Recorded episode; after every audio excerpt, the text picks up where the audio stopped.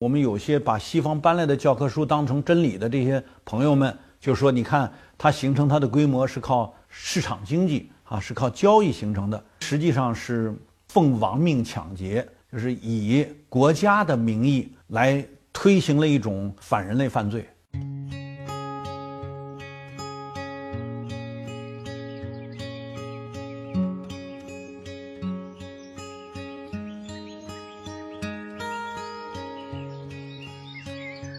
大家好，我是温铁军。我今天跟大家分享一下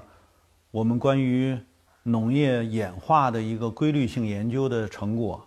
当然，这里边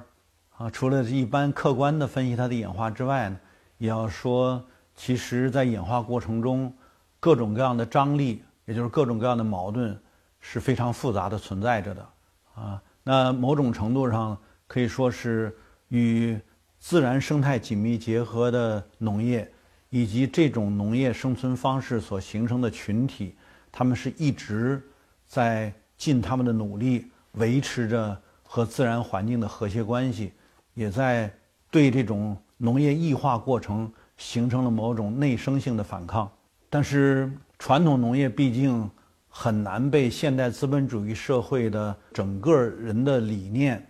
所接受。因为进入资本主义这个人类历史阶段以来，是以资本的不断扩张，形成更大的资本规模，以获得更大的利益为实质的。所以呢，传统农业，因为它本来是跟自然生态结合，它所能够产生的恰恰是什么呢？是正外部性，也就是说，它能够有效的维护社会生态，维护自然生态。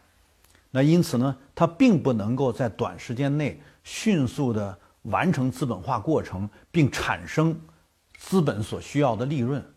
所以呢，在人类进入了资本主义社会以来，农业就发生了本质性的，也是严重的一个异化过程。首先，是在资本主义的前史，我们有了农业1.0版，那就是说，当西方殖民化开始向世界上其他大陆扩张的时候，那它就形成了殖民扩张，占有其他大陆的农业资源，用于支撑他们在本国进行的工业化生产这样的客观需求。于是，殖民化来改造的农业，我们把它叫做1.0版的农业。那再进一步呢？当他们的工业起来，形成了庞大的制造业的生产能力的时候，他们要用制造业的生产出的产品来改造农业，那就有了农业被工业化改造的农业二点零版。那再进一步，嗯，当七八十年代以来，西方的主导国家进入金融资本，特别是金融资本的虚拟化扩张这个新的阶段的时候，那金融资本要紧紧的把它的。货币的所谓信用体系以及资本运作形成收益的这个体系呢，锚定在粮食和能源这两大人类生存必需品上。那就是说，金融资本直接去控制农业，特别是控制粮食，同时控制石油，那就导致啊以粮食为主要这个产品的农业被金融化了，于是就出现了。被金融控制的农业的农业三点零版，所以我们在讲这个农业异化的这个过程的时候，我们说它是一个在人类进入资本主义历史阶段的过程不断发生的一个异化的这么一个过程。那我们大家都知道，这个农业的一点零版其实是一个很残酷的呃过程啊，是因为殖民者啊冲入到其他的这个。大陆的时候，比如说，当欧洲人啊，在这个十六、十七世纪哈，他们啊顺着洋流从欧洲就进到了美洲的时候，啊，那对他们来说，那美洲的这个原住民是不被他们视为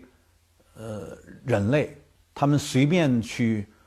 杀戮这些原住民，那。把原住民的资源占为己有，那殖民占领当局只承认殖民者拥有这个土地资源的权利，而完全不承认原住民的权利。于是呢，就是大家就出现了这种好像谁抢到就是谁的。那因此，这个所谓今天大家都说到的这个大规模农业啊，我们有些把西方搬来的教科书当成真理的这些朋友们，就说你看它形成它的规模是靠市场经济啊，是靠交易形成的。这个事儿其实是很不合适的说法，因为实际上是一个犯罪过程啊，并且是以这个。当时叫做奉王命抢劫，就是以国家的名义来推行了一种呃反人类犯罪。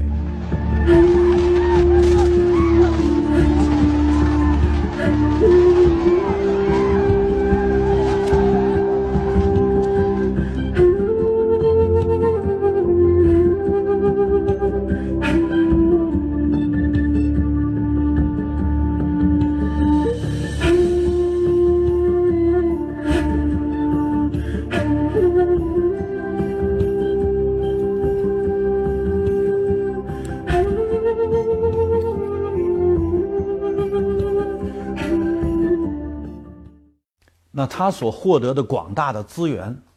就形成了所谓的大农场，就是大种植园，这叫做农业一点零版。当他脱离开人的生存，变成一个为资本积累服务的这样一个体系的时候，我说这是一个残酷的野蛮的过程，它形成了所谓一点零版的农业。大规模的一点零版的农业，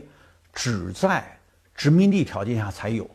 对这一点，我想大多数人应该有个常识，就是你们去看看，凡属于有大农场的国家啊，比如加拿大、美国啊，像巴西、澳大利亚等等这些，有一个算一个，全部都是外来的白人殖民者占有了原住民的资源形成的这大农场。我经常会问大家一个问题，我说你们到这些地方去看看，哪个大农场是原住民当农场主的？有没有原住民当农场主的？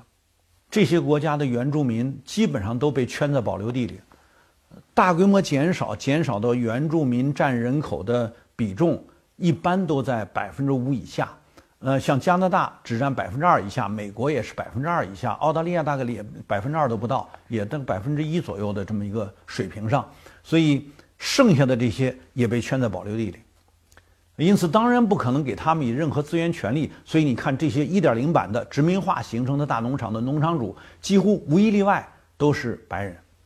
特别是北美的这些大农场啊，你看看加拿大，看看美国这些大农场，被我们视为典范的，不仅没有这个原住民，就所谓的印第安人，没他们，那在农场上长期劳作，啊，付出了巨大的劳动的这种，应该形成剩余啊。但是有没有黑人当农场主呢？当年在农场上干活的可主要是黑人，从非洲掠夺来的奴隶啊，有没有？没有。所以我们说，一点零版的这种农业，就是如果它是一种经验，并且在教科书里边被我们模仿，我们认为我们也应该把我们的农业改造成美国式的大农场。很多学者啊、专家来不来？你看人美国的农业，人家的劳动生产率、人家的规模、人家的产业化的程度等等，拿这些来说事儿的时候，往往缺一个背景。就是对这个它怎么形成的，